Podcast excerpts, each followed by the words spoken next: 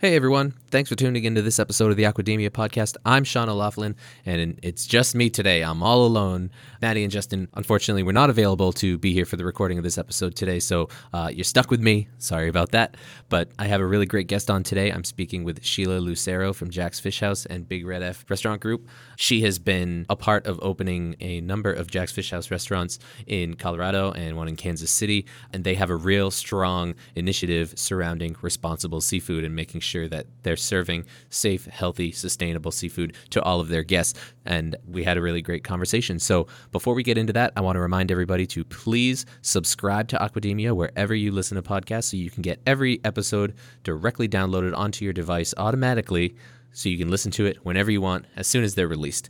And if you want to contact us, like Justin always says, make sure you go to globalseafood.org, click on the Aquademia podcast tab up on the top, and there's a contact form right there on the website. You can contact us if you want to be on the show, if you have topic suggestions, if you just want to tell us how much you love us, we'll take that too. But definitely get in contact with us. We want to engage with our listeners and, um, you know, just spread the love and spread the uh, the good word of seafood and build out this community. You can also connect with us on social media. We are on Twitter. We are at Aquademia Pod. You can connect with us there as well. Lastly, make sure that you rate and review the show wherever you listen, particularly if you're on Apple Podcasts uh, or Google, Google Podcasts. I think you can do this on Google Podcasts as well. But go ahead, give us a five star rating, give us a little written review, tell us uh, what you like about the show, maybe what you'd like to hear more of about the show. Those reviews really help us kind of work that algorithm to get up on some of these ratings lists and get just get in front of more people so more people can hear the show and, and join the community. So make sure you do that. Enjoy this conversation I had with Sheila, and I will talk to you at the end. Welcome to the Aquademia podcast. Our diet is hurting the environment in myriad ways. I mean, we desperately need to eat more seafood. This is a pioneering industry with a whole lot of people who have really good ideas and a lot of experience and are unafraid. Aquademia is your go to podcast for a fresh take on all things seafood. All right, so I'm sitting down with Sheila Lucero from Jax Fish House. How's it going, Sheila? Thanks for joining us. Fantastic. Thanks for having me. Thanks for joining me, I guess. As I said in the intro, uh, it's just me and Sheila today. Maddie, Maddie and Justin are not available to join us. They both had other things come up. So uh, sorry for everyone that tunes into the show just to listen to them. I understand, but uh, you're stuck with me today. So, um, so Sheila has been. Did you did you open Jax Fish House? No, um, I started at our second location um, a couple years after the first one was open. Okay, so we're gonna we're gonna talk about Jax Fish House, but she has been a part of the sustainable seafood initiative with Jax Fish House for quite some time, and there's some interesting obstacles that she's had to face. But before we get into it, Sheila, I was wondering if you could take a little time and just kind of introduce yourself, say who you are, where you came from, and how you ended up what you're doing doing what you're doing now. Sure. Thanks, Sean. Um, my name is Sheila Lucero. I'm a chef. Um, I most recently my role has kind of changed. Um, I'm a culinary director for our restaurant group called the Big Red F Restaurant Group. Um, we currently have about 15 restaurants under that umbrella. Jax Fish House is one of those uh, brands. Um, we have six Jax, um, five are in Colorado, and we have one in Kansas City. And um, I've kind of been a part of Jax through my cooking career starting back in the 90s and um, have kind of followed that the growth of the group and o- opening restaurants and sourcing seafood um, for the last two decades um, with Jax and just kind of um, my roles evolved over the years, but Jax is still a huge part of my day to day and a huge part of my heart and everything that goes along with it. So, how did you? Okay, so you're a chef and you got involved with Jax Fish House. Did you, when you were going through uh, culinary school and everything, did, what made you want to focus more on seafood, or did that kind of just kind of fall into your onto your plate, pun intended? Uh, um, I I grew up in Colorado, and seafood was pretty unknown to me growing up. There wasn't a lot of available. Well, landlocked. I mean, yeah, and and you know, in the '80s, I, well, you might not know, but it, for us in the '80s, there wasn't a lot of access to seafood, um, and so it, for me, I was really limited in that in that world and didn't know anything about seafood at all. And um, in culinary school, I was just kind of sponging up everything and interested in everything, and mm-hmm. um, really knew that I, I, I loved restaurants, and that was the path that I wanted to be on. Um, there was a, a restaurateur. His name is Dave Query, who's my boss. Um, was opening restaurants in Boulder and in Denver, and he opened a Jax Fish House in Boulder in 1994 um, I lived in Denver. I was going to school in Denver, and he had opened. He had. I just heard that he had opened um, a Jax in downtown Denver, and I really wanted to check it out. I had had a colleague in school that worked for him at one of his other concepts in Boulder, and just raved about the restaurant culture and the the talent in that in that kitchen. And I was interested, but I didn't want to go to Boulder, so I was excited to check out this new restaurant a little intimidated by the fact that it was seafood because I didn't know anything about it. I hadn't really eaten a lot of it either. So right, right, right. Um, went and did a little stage in the kitchen and fell in love with the culture there. Be- even before the food, it was just like, wow, there's a really good group of people here that are uh, really in love with what they do and love seafood and love food in general. And so that was kind of my hook in. And there was just, I was didn't really see myself sticking with seafood for as long as I have. I just wanted to learn about seafood, and I'm still learning about seafood. So here I am, 24 years later, still still completely interested and passionate and um, heavily involved in, in the seafood world. Yeah. Well, aren't we all? That's why we're here. Do you think is that more common? Like as a chef, there's so many different things that you can. I, I feel like most chefs kind of specialize. They end up specializing in something, right? Whether it's seafood or you know whether you're pastry chef or you know you kind of like find your your thing that you that you stick with. Do you think it's more common like for people to go down the path that you took where you find a place where you are hooked in by the culture and the people of a specific restaurant or restaurant group or uh, you know whoever you're working with before you decide kind of where you are gonna i don't want to use the word settle because settle is you know we, no one really ever settles but um, where you kind of like start to niche down and decide what your specialty is gonna be or maybe it's decided for you. But do you think that the culture and the people is what bring chef into that role more frequently or is it the other way around? Man i that that's tough. I think it can, kind of goes both ways. Asking ways. the hard hitting questions, right? You know, and right out of the bat. I'm ready. Um, um, I think it goes both ways. I, I, feel so fortunate that I was exposed to that kind of cool co- culture and and familial vibe right from the get go, so early in my career, um, and wanted to hold on to that. Like even if I would have left Jax, I, I wanted to create. I've always said I've wanted to create that environment for all the restaurants, even when we're opening a new restaurant. Mm-hmm. It's a very uh, this this it, I think I'm kind of an anomaly because I've been in one place for so long or part of a group for as long as I have in this industry. Um, you don't see that all too often. Right.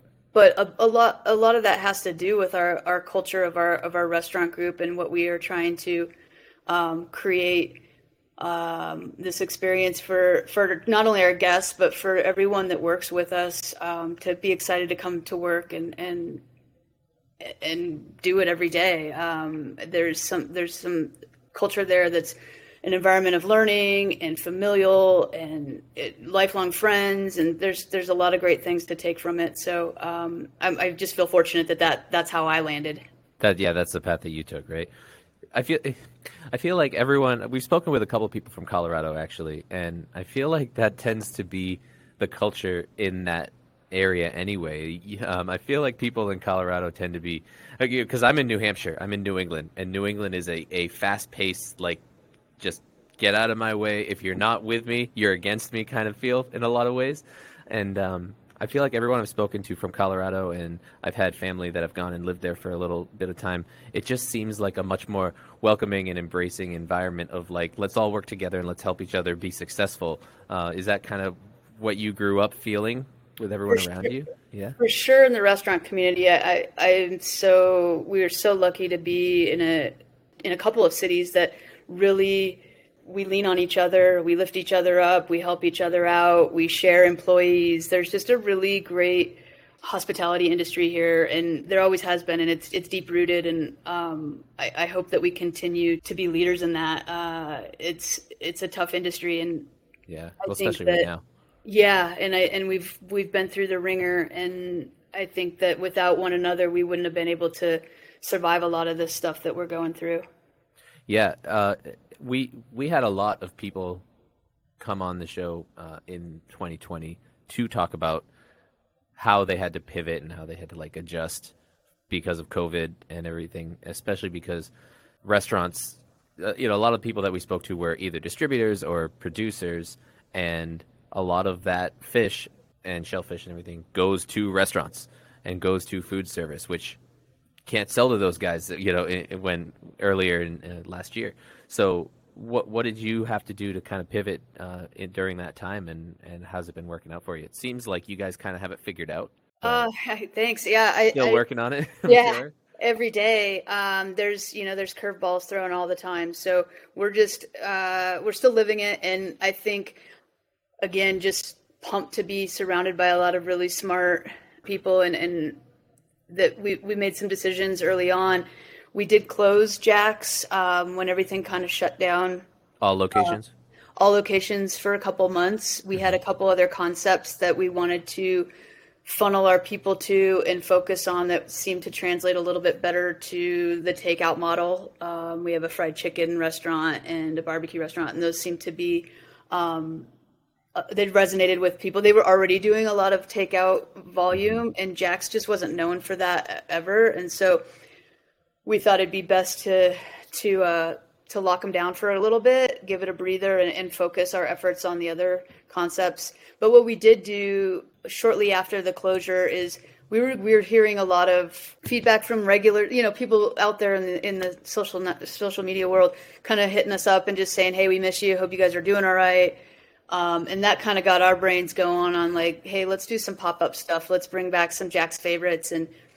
we'll teach we'll show videos and teach people how to cook our food. They can take oh, it home so we did that. We that was that was fun. It was a it was a lot of work especially oh, trying to reopen a restaurant that had been shuttered and bring in food. And and so and create the we hadn't really put food our food in boxes and and then also in boxes uncooked and trying to figure out how to make that stuff travel well. Yeah, wow, what a learning curve. And yeah. and that I feel like, you know, trying to move from the regular restaurant model to more of a takeout model is going to be so much harder for something like Jax than it would for something like a fried chicken place, right? Because a big part of what Jax is is a oyster bar, correct? Right.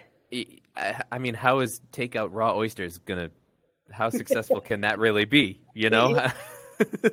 and we and we actually had a pretty hard stand for years on not doing takeout oysters, just because we didn't want to be liable for right yeah someone that doesn't know how to handle them or or gets sidetracked and and goes to their son's baseball game or something. Right, exactly. And then, but you're eating raw oysters that are, have been, you know, out sitting in the sun for two yeah, hours. Uh, so. Nobody needs that.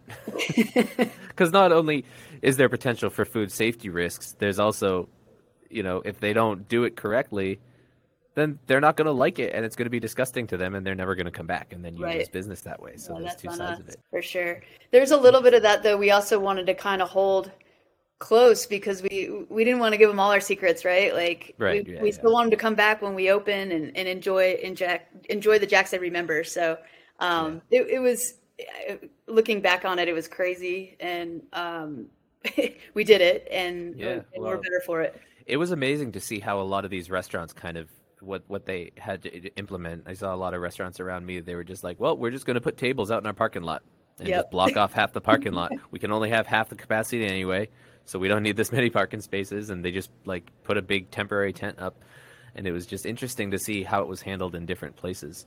Um, and I will say that for me, seafood, the seafood restaurants were at least where I am. They were the last ones I feel like it was more difficult for seafood restaurants. I don't know why. It may maybe some of the reasons we just talked about, but I don't think there's a lot of people doing takeout seafood uh, right, at home. Yeah. Like taking like when you think takeout, you think burgers and chicken and pizza and all that. So um, that was probably part of it. Maybe the the demand was not quite there enough for them to open, but it's it's just it was interesting to see.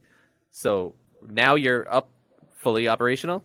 Yep. Back back in business, feeling back good. business, back at it, 100% occupancy. Oh, love it. busier than ever, which is great. It feels good, but we're still there's still things like there's supply chain issues. There's Right. uh, staffing issues. Staffing is the thing. Oh, that- for everyone. Yeah, Anyone who employs a human being is having trouble with staffing issues right now. So that that that's our next that's our focus now is just staying healthy and and doing what we do best. So I'm guessing the response to the pandemic in Colorado was pretty collaborative and positive since you were able to come back at 100%. I mean, Yeah. was Uh, there a lot of opposition to guidelines or mandates or anything, or were people pretty receptive? people were receptive. I I, I think yeah, Nice. it they they wanted to they want they want to have their favorites back and they want Right, to yeah. kind of respect that too. And I think they all uh, there's a level of everybody kind of understanding what one another's gone through. Um, and so yeah, we feel fortunate that we're able to to be back and that our guests are are back and and and respectful of the things that we still um, are are dealing with. Yeah. Are you still requiring any mandates or any masks or anything like that? We're like, wearing you have strict ma- our- guidelines? Yeah, our employees are wearing masks. We're wearing masks in house. Um, and in Boulder, it's a a mandate that you wear masks indoors. So it- when the guests come into the restaurant, they have to wear a mask, but not at their table. Right. Yeah, that's what I'm seeing a lot of. Yeah. And I prefer that. I, I, I would be fine if you know the mask thing just kind of became a regular part of our Yeah. culture here in America. You know, Kinda how we're all I've feeling. I've gone to China a few times in the past few years, and it's just part of the culture there. And it's no, it's not strange to see people walking around in masks if they're you know have a cough or something. Why can't that just be part of the culture here? But that's another conversation. We're a seafood podcast, not a political podcast, so I don't want to get into that. But so let's get into kind of the meat and potatoes. Why we brought you on here because I am fascinated. You guys actually reached out to us, I believe, and um, I'm really glad that you did because it was fascinating to me to think about how you can have such a strong emphasis on sustainable and responsible seafood when you're in uh, you're completely landlocked. All of your restaurants are nowhere near the ocean. um, and it's hard to get, let alone fresh seafood, but responsible and sustainable seafood into an area like where you guys are. So, so how have you been able to maintain this level of integrity with your your product and your restaurant? What what has been some of the challenges facing that, and how have you approached it? I think uh, it kind of started with the mindset that it wasn't just seafood; it was kind of everything. Let's let's really be responsible and support as much as we can. It sounds funny saying support local, but th- there's a lot of other things on our plates besides seafood. So Right, right, yeah. where where we're at, we're trying to support our local farmers and um, and then with with the seafood side of it, um, it kind of started with our vendors and having those conversations um, about where they're where they're sourcing and the and I was asking the questions.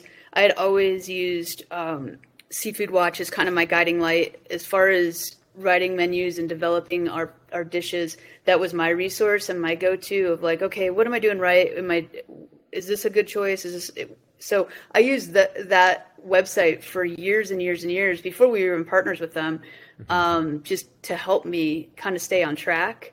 Um, and then I would talk to um, our vendor. We have a a vendor here in Colorado, Northeast Seafood, that we've used throughout. And when I, I would ask those questions about, you know, where is this coming from? Are we in season?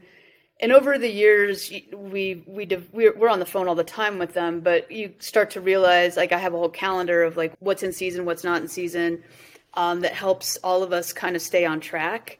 Um, but when we started to become uh, a restaurant partner with um, Seafood Watch in the aquarium, that really pushed our vendors as well to understand these are these are the acceptable products. These are the things that um, here's a list. Check these boxes before we can buy. So that's really helped us, and we established that years ago. So it makes it easier for our our chefs to have that that purchasing power. They already know that the seafood that we're bringing in, we've done the homework, and um, they, it's acceptable. So um, it kind of it, has been a little bit of a journey, but over time you start to really build these relationships and connections, and um, I think a lot of that was driven by you know our uh, the passion that we have as chefs to connect that those dots for our guests um, mm-hmm. and tell a story and, and do that work but the guests are also asking the questions too. I, that's what I was going to ask. Do they seem interested? Do they seem like this is something that's important to them? Obviously, yeah. it's important to you, and it's the right thing to do. But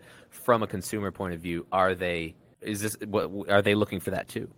Yeah, I think more so now than ever, and it's kind of cool to see how things have evolved, especially as a consumer myself and going to the grocery stores and things like that, starting to see way more access to things that that are naturally from the coast or from the water. We we mm-hmm. see a lot more of that and really good quality stuff. And that's a lot of that is consumer driven and people asking questions and um, wanting to know where their food comes from. I think one of the biggest challenges is connecting with really great people or really great fishermen that I've met, and then it's like, well, okay, how are we going to get it here? Um, and it's not sustainable for for we're not set up as restaurateurs to drive to DIA every morning, our airport right. in Denver every morning, and then deliver to six restaurants or five restaurants across the state. So we're still trying to make those kind of connections with our vendors and fishermen too. So that's been mm-hmm. fun. So primarily, you can get. I mean, with technology now, you can get stuff that's like flash frozen on the boat, and it's shipped and it's to your restaurant within days. Yeah. Uh, I mean, that's pretty pretty amazing to think about when when you are so far from the ocean. Um, have you had any hangups with that? Have you? Has it been a struggle to kind of set up those lines of you know getting the the product to your restaurant? Um, I mean, there's there's and I'm sure there were more challenges because when COVID hit, you know, it was like all the go- the ghost flights were, you know, kind of shut down and re- well, redirected and stuff. But yeah, I think what a lot of people don't know is a lot of our food and seafood, in particular, flies on on um, commercial planes. Like they're mm-hmm. in the, they're in the belly of a plane.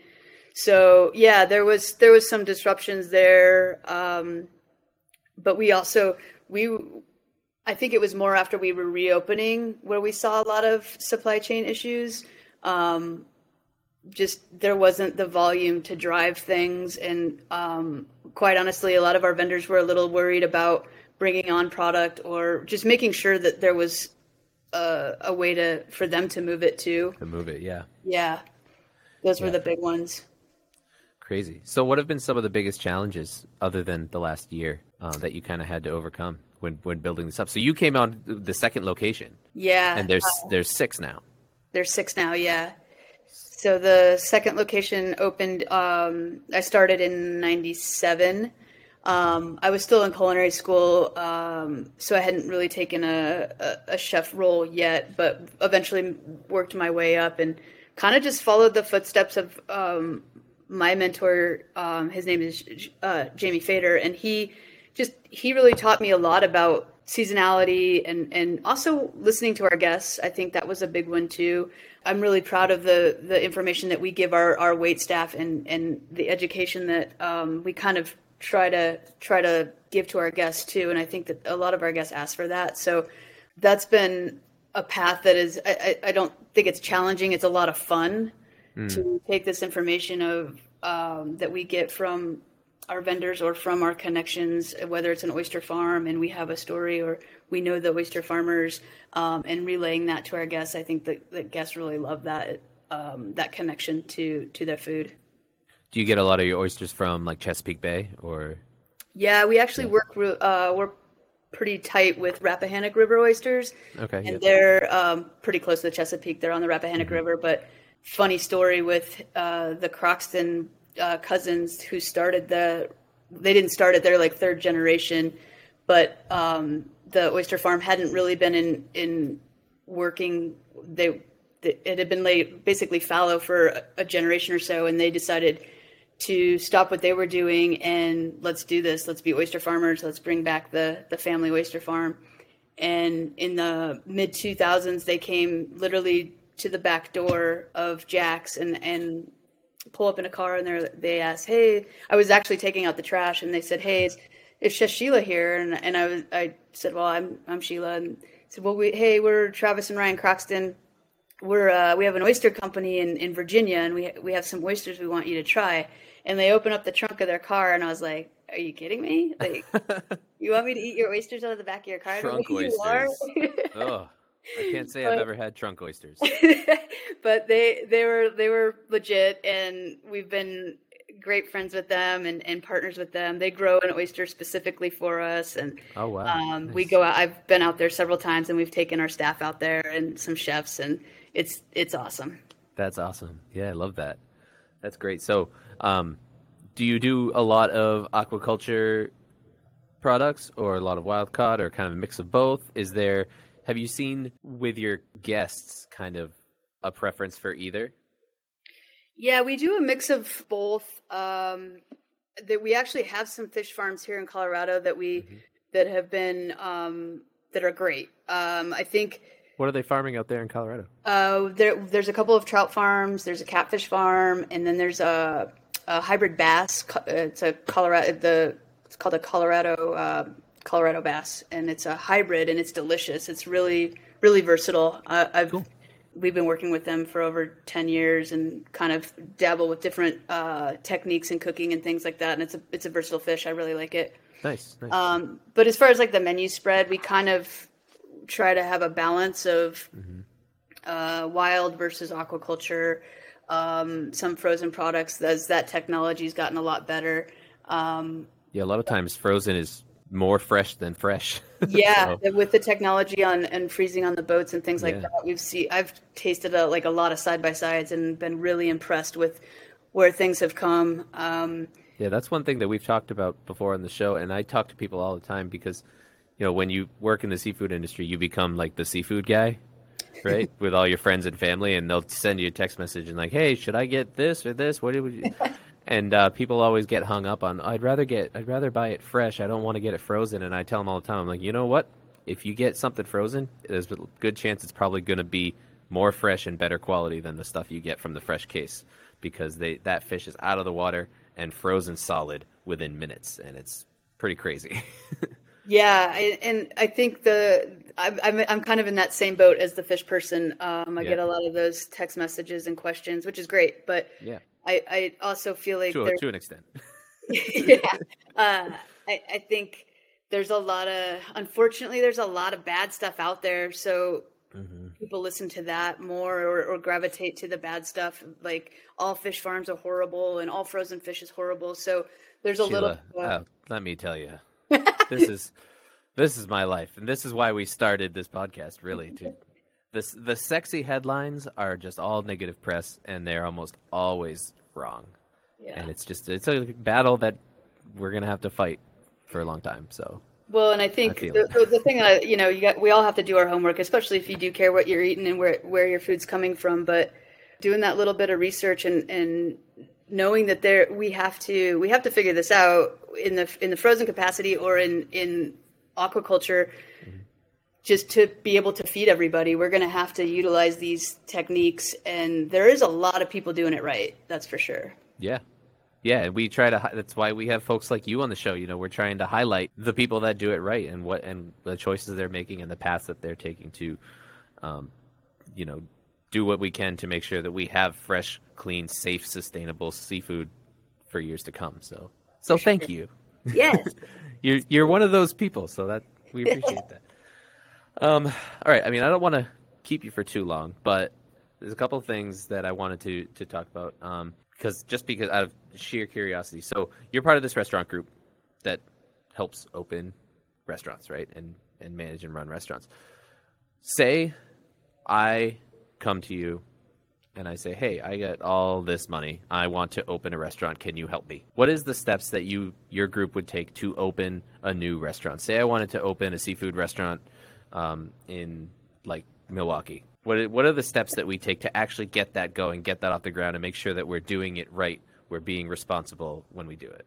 I think getting in there and connecting with other chefs and other restaurateurs and just getting to know people in your community, um, kind of finding out what people are latching on to, what are important things for them in dining experiences, um, what they like to eat. Um, making connection, asking them who they use as their vendors. That was a really, I mean, we kind of did this when we opened in Kansas City. Our restaurant group is based out of Colorado, and so Kansas City's about 900 miles east of us, and um, jumping into that market, it was scary because we weren't really sure. We we weren't connected to any. It's any- unfamiliar, right? You don't know the culture. You don't know what, what people are eating. You don't know what their habits are. So yeah, I Yeah. can imagine. so there was a lot of just dining out, meeting people, um, really trying to connect with the chef community. There was big for me. Um, I felt like that was in, in Colorado and in Denver and Boulder, we have a really tight community and we help one another out. And so to me, like that was like if you know the chefs, you're going to get connected with their vendors and and just employees and things like that. So Milwaukee, I, I've spent a little time there. So same thing, just getting to know what's important to the the restaurant community and the guests dining there. Um, trying to figure out logistics of getting seafood to to that location is a big one. Um, I, I've never been to Milwaukee. I, I just pulled that just pulled that town out of out of the air. But I just you know I'm I, I'm curious what the what steps you know what goes into successfully starting starting that up. And obviously it's a really hard time to open a restaurant right now. But um, you know it, it seems to me like networking is just as important in that as it is in any anything else.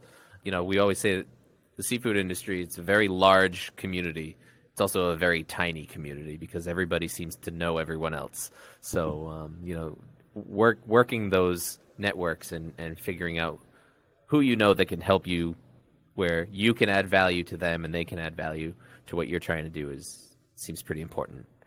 Yeah, I would say the the chef community is tight. There's, I mean, there's hundreds of thousands of chefs, right? But we're all connected in some way or another, and it's funny. Like once we get in these groups and we start talking, especially in in on the Blue Ribbon Task Force, for example, like we're all really passionate about seafood and we we're advocates for sustainability in that in that realm. And so when we all get together, it's it's crazy how how closely connected we are with each other and just other people along that line. Um, it's it's like three degrees of separation, if that. Right. Uh, once you start talking, so we've been able to to really help one another out, especially like especially in the advocacy work and just spreading the the good word and and whenever you know we we see something happening on that front, it, it's we all band together. So that's been pretty cool. Yeah, that's awesome. So, um, couple more things food related. We have a, a, some listeners. We have a base of our listeners who love to cook and they love seafood, and they are trying to incorporate more seafood into their diet, which is the goal of our whole podcast is to get people to eat more responsible seafood. And so, whenever we have chefs on, we like to get some little little tidbits or secrets from them if we can about cooking and preparing seafood. So, first of all, I want to ask you, what's your favorite seafood dish? Oh wow! And it doesn't uh, need to be on the Jax menu, just in general.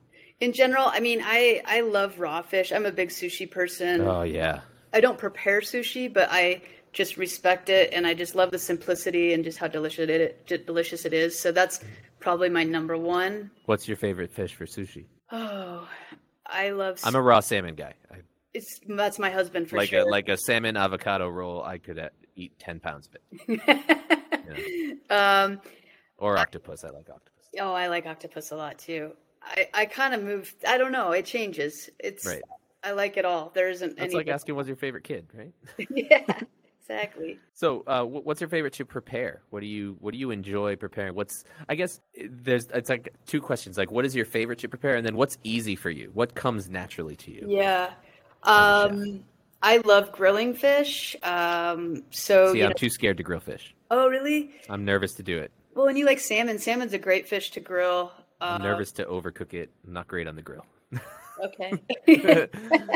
not a not a grill master yet.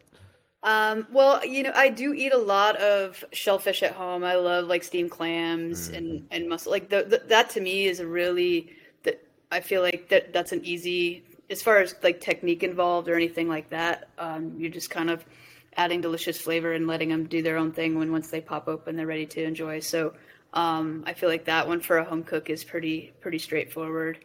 Yeah. Um, it, just this time of year with warm weather and things like that, I do like to utilize the grill. That's probably my go-to. Nice. So then, it's, it's hard because I don't have my co-host here. What we've done in the past is we've done this kind of like Top Chef thing, where we've had other chefs on, and we'll, we'll, we each pulled out a random ingredient. We said, "Make us a dish. What would you do with it?" Um, and I, I don't really want to stretch my creativity too far because it'll be totally wackadoodle if I do it by myself. But say you were doing something like what's a what's a popular fish at, at Jax? Salmon. Salmon. Okay, so say you were preparing a salmon and, and you wanted to do something different with it. What what would you do if you if we said, "Hey, I want a salmon dish, but I don't want it to be a traditional salmon dish. I want I want something different, something that's going to wow me a little bit." Kind of what where would your mind go for that? I've been I I, I love Asian food, so Asian cuisine is kind of where I always gravitate towards. Um, and I would probably make I don't know if people have miso paste in their in their refrigerator, but it's it doesn't spoil and it's it's just an it's a nice pantry item, but uh, like a nice miso glaze. Miso has a lot of umami characteristics, so adding a little bit of um, sugar and, and soy sauce to that, and you can kind of just lacquer the fish. Um, they go really well together. That does good. Um, I'm a, also a big mushroom fan, so any kind of uh, roasted mushrooms and just some simple rice or something like that would be delicious. nice. Just pop it in the oven. Yeah, yeah, and you could kind of baste it. Nice. I like it. Awesome. Well, that's I won't go I won't go too far into that. We've had ones where we've been like, okay, so how about if you did monkfish and like Captain Crunch cereal and you know like we've we've gone kind of crazy. I think once one time we gave a guy monkfish and a Twinkie Oh my gosh. and something else. We said, "What would you do with it?" And he came up with like a Thanksgiving dinner. Uh, it was pretty What? impressive. But people just, you know, this was a guy that I think he had been on Top Chef, and he, uh, so he he he's used to thinking in the really Yeah. outside the box. You know, Yeah. So making a, a Twinkie reduction or something. But, um, yeah, so that that's just kind of a fun little thing that we do. But I, I I do like to get a little bit of tips from people that know what they're doing because I think a lot of people like myself when we go to cook, we don't really feel like we know what we're doing. So it's nice to have a couple little tips. So what what's one last tip you would give people for for cooking or preparing seafood? Um, I think it starts also with like the, the the purchase of seafood and and going to a reputable grocer and asking those questions and making sure um, that it looks and smells great and fresh. Um, and and then I think just keeping it simple. Uh, people are intimidated by cooking seafood, and I, I think just don't overextend yourself. Let the the seafood do the work. Um, f- you know, pair it with something that you really love that is also um, easy for you to execute, so you can fa- focus on the seafood itself. I think pasta is great with with what we were saying shellfish earlier. Those are all pretty simple um, preparations, and and just not overthink it. yeah, I think one thing that we've learned from this is that it's most people are more comfortable cooking a steak, but cooking a steak well is a lot more difficult than cooking a fillet of fish. So, you know, I guess choose your battles, but um, is there anything else that you'd like to talk about while while you're on here, while you have the platform? You know, um, I'm here to talk about whatever you feel like discussing. Oh man, I, I think I, I mean I think we covered it. I I just like spreading the, the word of, of seafood and, and I'm really honored to be a part of the seafood world for as long as I have and just been able to do a lot of really great work. At least shouting out for those of us in, in the inland states that we do care about our oceans and uh, all the things that come from our oceans. And so that's important to me that that we're we're continuing on uh, being advocates in that realm just so that we're able to enjoy seafood for so many more years. We want we want everyone to be able to enjoy the great stuff that we have been eating. So that's that's a big part for me. Awesome. Well, we really do appreciate you and your restaurant group having such a focus on being responsible and making sure that those fish are there for our great grandkids. Um, you know, when they're when they're ready to start cooking and eating seafood, we really appreciate that. I think that's all I got. Awesome. Um, I think you're a great example, by the way, of, of how we've talked about this before. How how someone can get seduced by the, the seafood industry, and once you're in, it's hard to leave. You know, someone who never planned.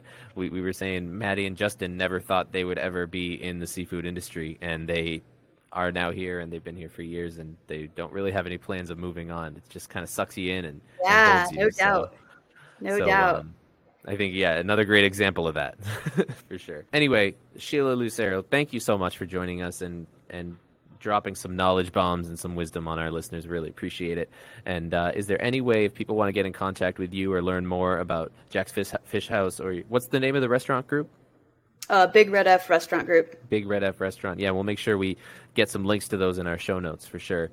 Um, awesome. If anyone wants to co- connect with you uh, uh, about any of that, what's the best way for them to do that? Through our website, or I'm on Instagram at She Lucero.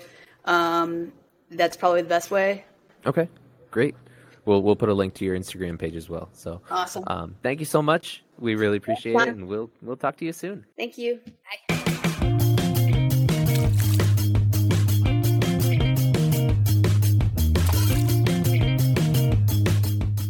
Folks, that was my conversation with Sheila Lucero from Jax Fish House. I really hope you enjoyed it. I hope you learned something. I know I had a great time. She's a fantastic person and just a really, really welcoming and, and friendly human, and I appreciate her joining me for the episode today. As I'll always remind you, remember to subscribe to Aquademia wherever you listen to podcasts so you can get every new episode directly downloaded to your device as soon as it's available. Make sure you connect with us on social media at Aquademia Pod or contact us through the contact form at globalseafood.org. Click the Aquademia Podcast tab, and it's right there where you can contact us to uh, become a guest on the show or suggest topics, anything like that, or just say hi. We're, we'd love to hear from you too if you just want to say hi. And then lastly, make sure that you rate and review Aquademia wherever you get your podcast so it can help us get on some of those charts and get in front of more people so they hear the show and can engage with us and grow the, the community. And like we said, spread the gospel of sustainable, responsible seafood. Thank you so much for listening, and we will talk to you next time.